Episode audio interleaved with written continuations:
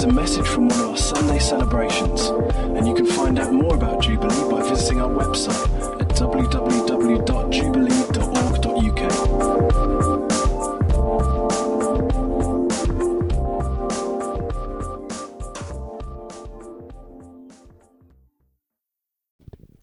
Hello, my name is Lucy. I am a member here at Jubilee Church and have been here for 9 years with my husband and our 2 children.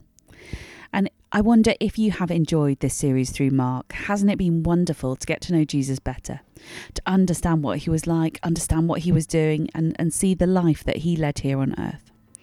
It's prompted us to look to the Father and understand a bit more what the Father is like and what the kingdom of God should look like here on earth. So it's been 3 years since the temptation of Jesus, and he's packed a lot into his ministry years. And having looked at Jesus' life, today we'll look at his death. I warn you now, this is going to be heavy, and I trust that that is okay with you, because I don't want to bring a word that is comforting and leaves us much the same, but rather challenge us to leave here looking more like the Jesus we love. I hope you're with me. And the death of Jesus, the end of this story, is the whole reason that he came to earth. All that has gone before is setting the scene for the last hours of his life. But as many of you know, and sorry for the spoiler if you don't, this isn't the end of the story. There's a new beginning which Sandeep is going to bring and share on Easter Sunday. Do not miss it. So hopefully you've had a chance this week to read through the story beforehand, but I'm going to do a quick summary so we kind of understand the narrative before we go into some depth. And don't worry if you've not had a chance to read it. I'll do a previously in March Mark catch up now. So last week Tim brought us brilliantly through Jesus in Gethsemane in the garden, where he's betrayed by Judas, and Judas betrays him to the high priests, and the high priest, a group of high priests, is called the Sanhedrin, and they tried Jesus overnight in this really unfair trial. They had no way of punishing him really, or ordering his execution, so they sent him to Pilate. Pilate knew in his heart of hearts that Jesus was innocent and found any excuse he could not to sentence this man to death. So he sent him to Herod, thinking, oh, he's a Galilean, Herod could deal with him. But Herod too sort of doesn't find any problem with Jesus, so he sends him back to Pilate after mocking him. Pilate's wife comes up to him and says, look, have nothing to do with this. She's had a dream. But Pilate gives in to the crowd and the pressure from the high priests. He offers them an exchange. You know, he can set one prisoner free at Passover, but they want Barabbas free, an insurrectionist and a murderer. They want him free, not Jesus. So Jesus is then handed over to the soldiers, who mock him and cast lots for his clothes, and he's led to be crucified. He's hung on the cross and then dies.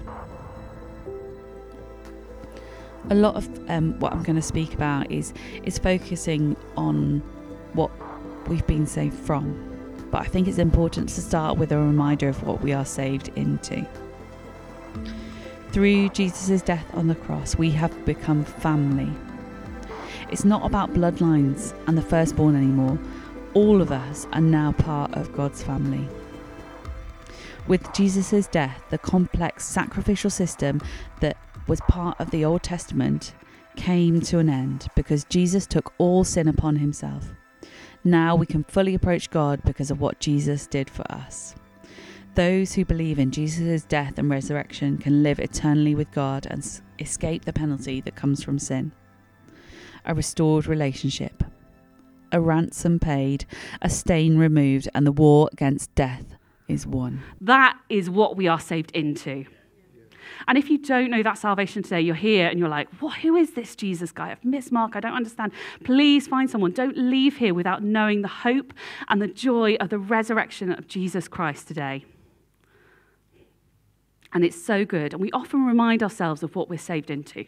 And that's really encouraging. But I think we mustn't forget what we are saved from. Because only by understanding what we are saved from do we understand the magnitude of grace. So could I have the first slide, please? Doing my Chris Whitty impression. Does anyone know this picture? No, it's okay. I didn't either. If anyone's read The Cross of Christ by John Stott, it's a great book, but it is heavy theology. And he speaks about this picture at the very start. This is called The Shadow of Death, and it's by William Holman Hunt. And you can see Jesus there. He's in his carpenter's workshop as a young man. He's stretching up, and yet behind him is the shadow of a cross, essentially, his arms outstretched. And that shadow is almost like the foreshadowing of what is to come. You know, this is what Jesus' life led up to. And interestingly, you see his mother Mary there looking back and remembering what God has promised her about her son. And in that box, the gifts from the Magi, the gifts for a king. This is God's plan from the very beginning. And we see this multiple times in the Old Testament. This is prophesied multiple times in the Old Testament. And the next picture just demonstrates that. I don't know how well it's going to project. You get the idea.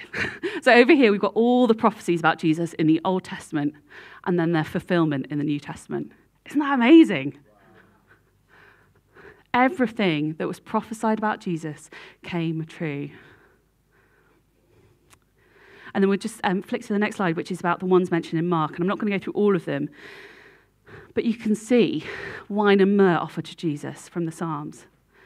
Lots cast for his clothes, also in the Psalms. And the insults and the mockery that Jesus faces was already predicted.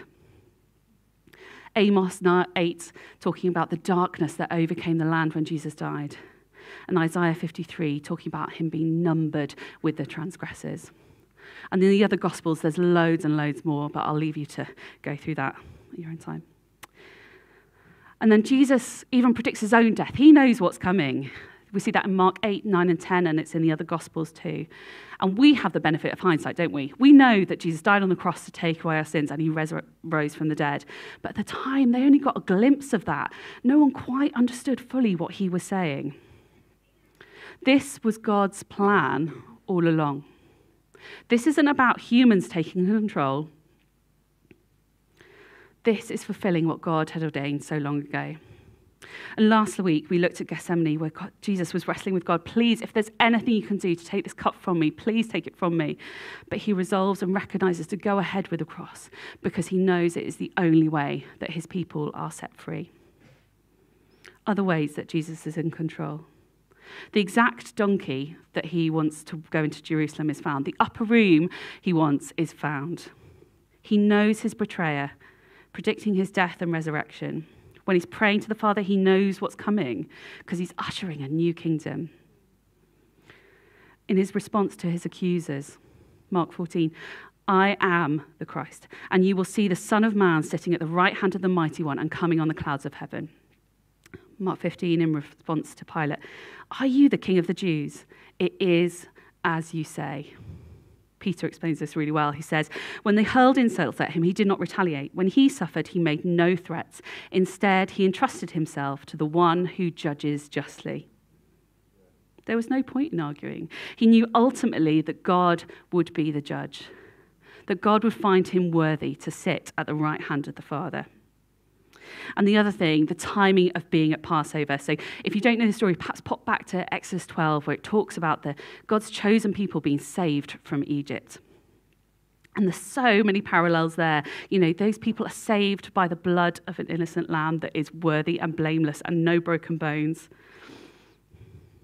But at 3 p.m., during the festival of Passover, that would be the very moment that that Jews would be praying for redemption, the forgiveness of sins, the coming Messiah, and the resurrection of the dead. 3 p.m., the moment that Jesus died, the very answers to their prayer, breathed his last at their hand. Jesus is in control. And perhaps you wonder where the devil is in all of this. You know, perhaps he felt he had the upper hand because he overcomes Jesus. And the temptation of Jesus in the desert, earlier in the book of Mark, we see that the devil left him for an opportune moment. And actually, he overcomes Judas. But little did the devil know that actually he was fulfilling God's purpose all along. God's plan, fulfilled by Jesus for us. And you may be wondering, why did Jesus have to die? Surely if God is a good God, then he could just forgive us our sins. But God, being good, is also just. Sin cannot go unpunished. And in Romans 6, it talks about the wages of sin is death. If God just forgave us, that undermines his goodness. It undermines his just nature. In the Old Testament, as I mentioned earlier, there was this complex system of sacrifice that just wasn't quite enough to get us in relationship with God. But Jesus, pure and blameless, was the only one to take on that substitution. Our sin on him, and we receive redemption. A price had to be paid. Jesus took on that suffering, the suffering that should be ours.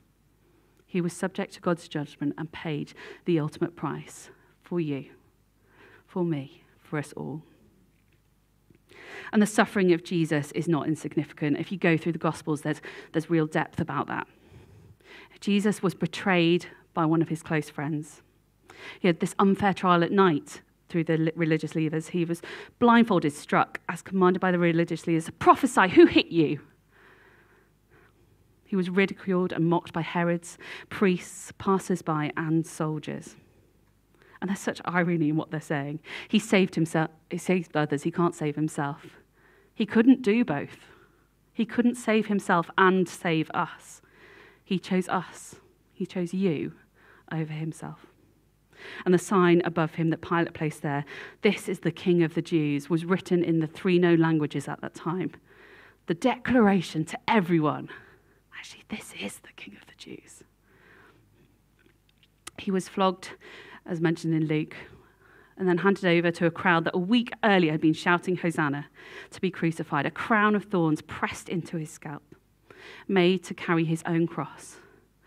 And the crucifixion was brutal. Jesus came into a Roman era, the Romans known for the worst possible torture.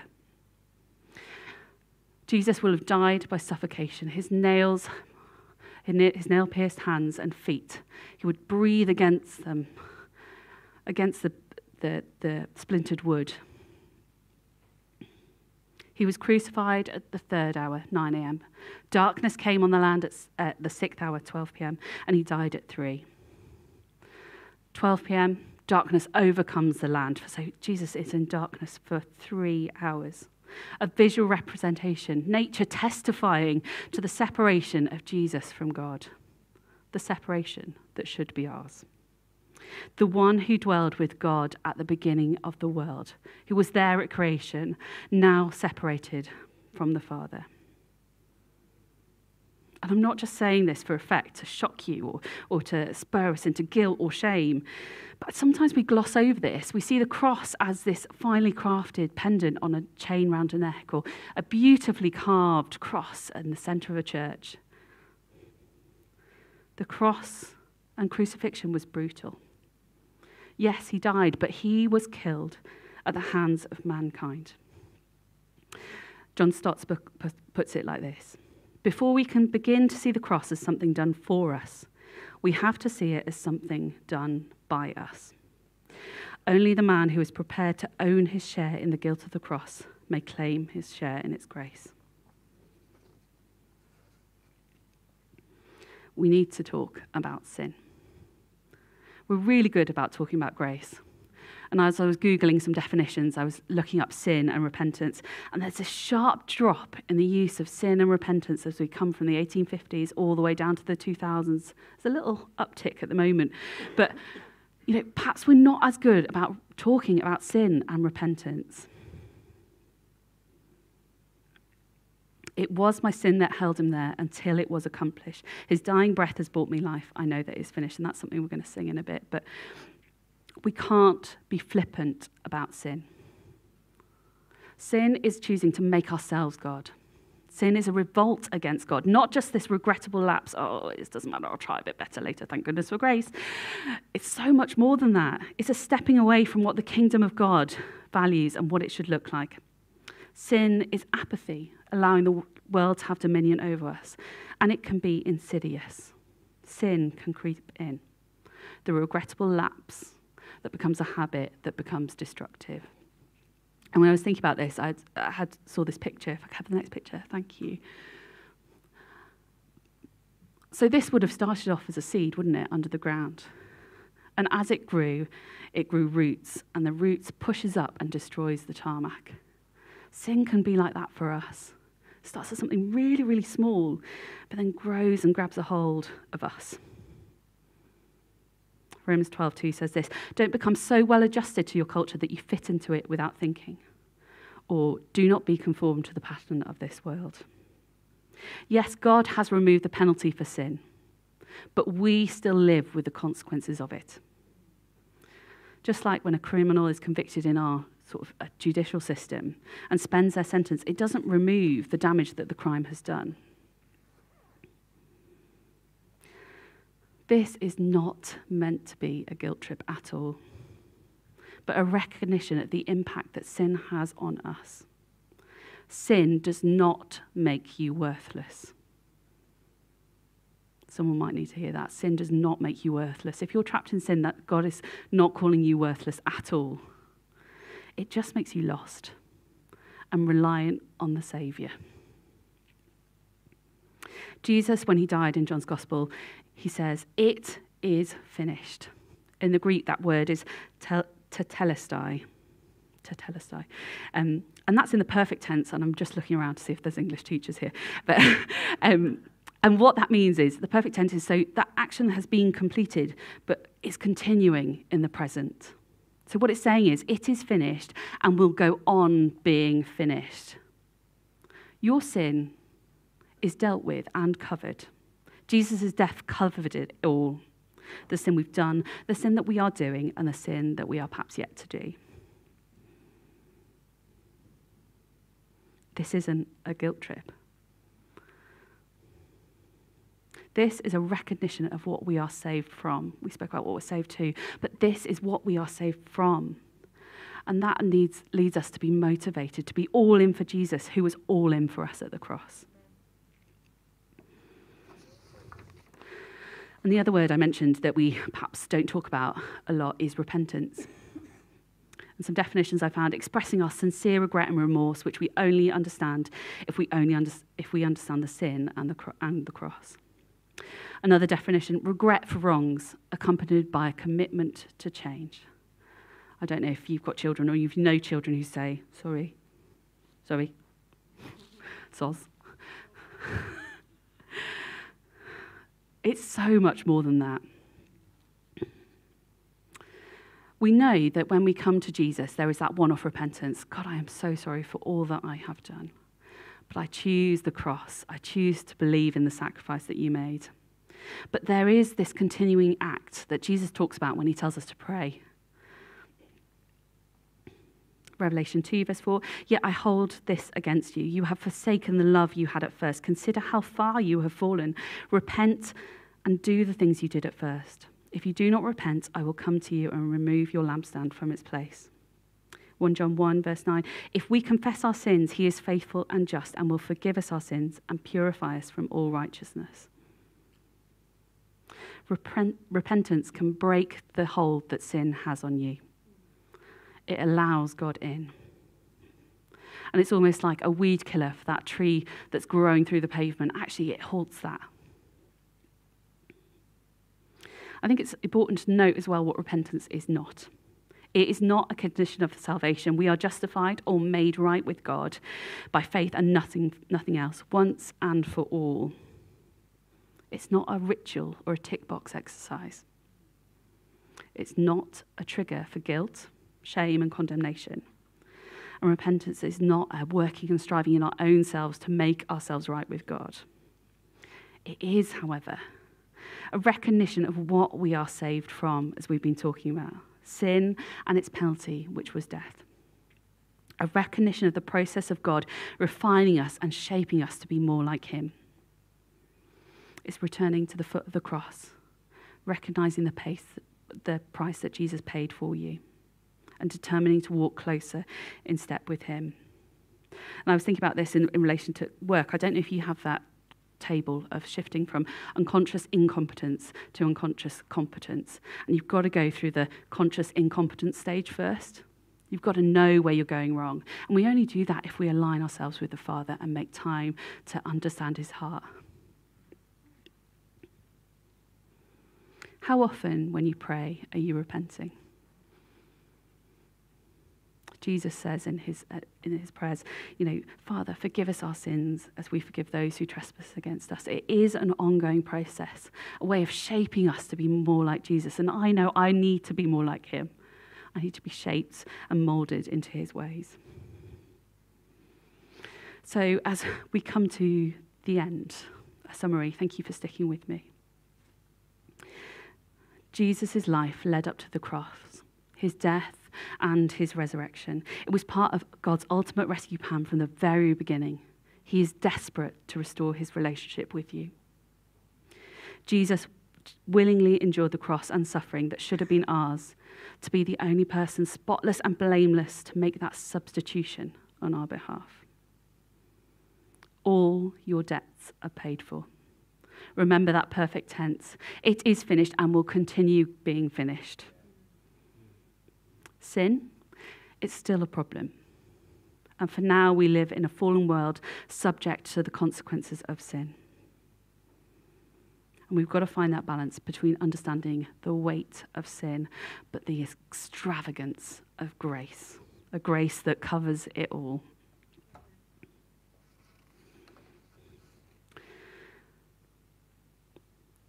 This should all lead us to repentance rather than guilt and condemnation when we come to God. And when we repent and encounter the living God, we are changed into his likeness, bringing his kingdom here on earth. This is what you are made for.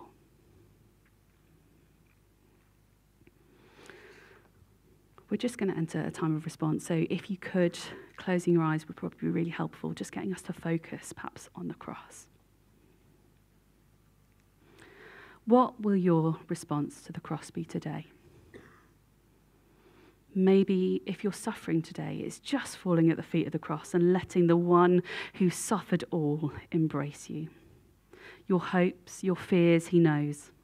He died so that the ultimate comforter could draw close to you right now.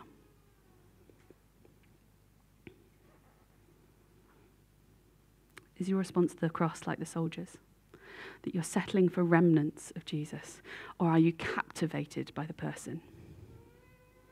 Don't let Sundays just be enough for you. There is life in all of its fullness, 24/7, every minute of your day. There is hope and joy. Don't miss it. Is your response going to be like Pilate?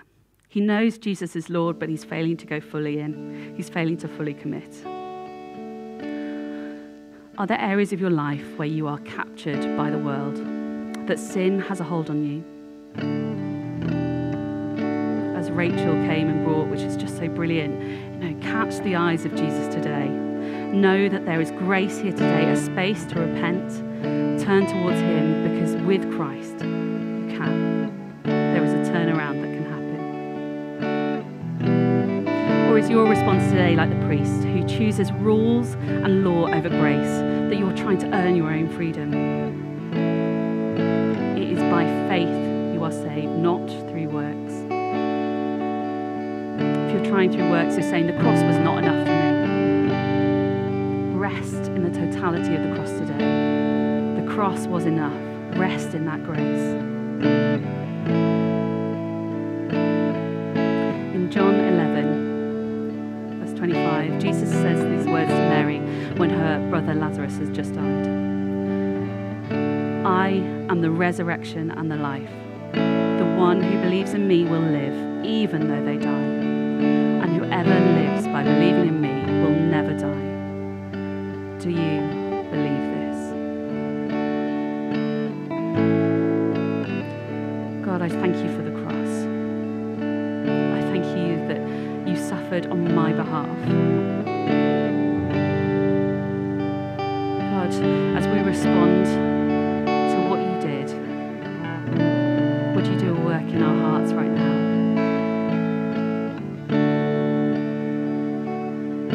Pour out your grace upon us, Lord. Remind us of what we're saved from and all that you have called us to. We believe.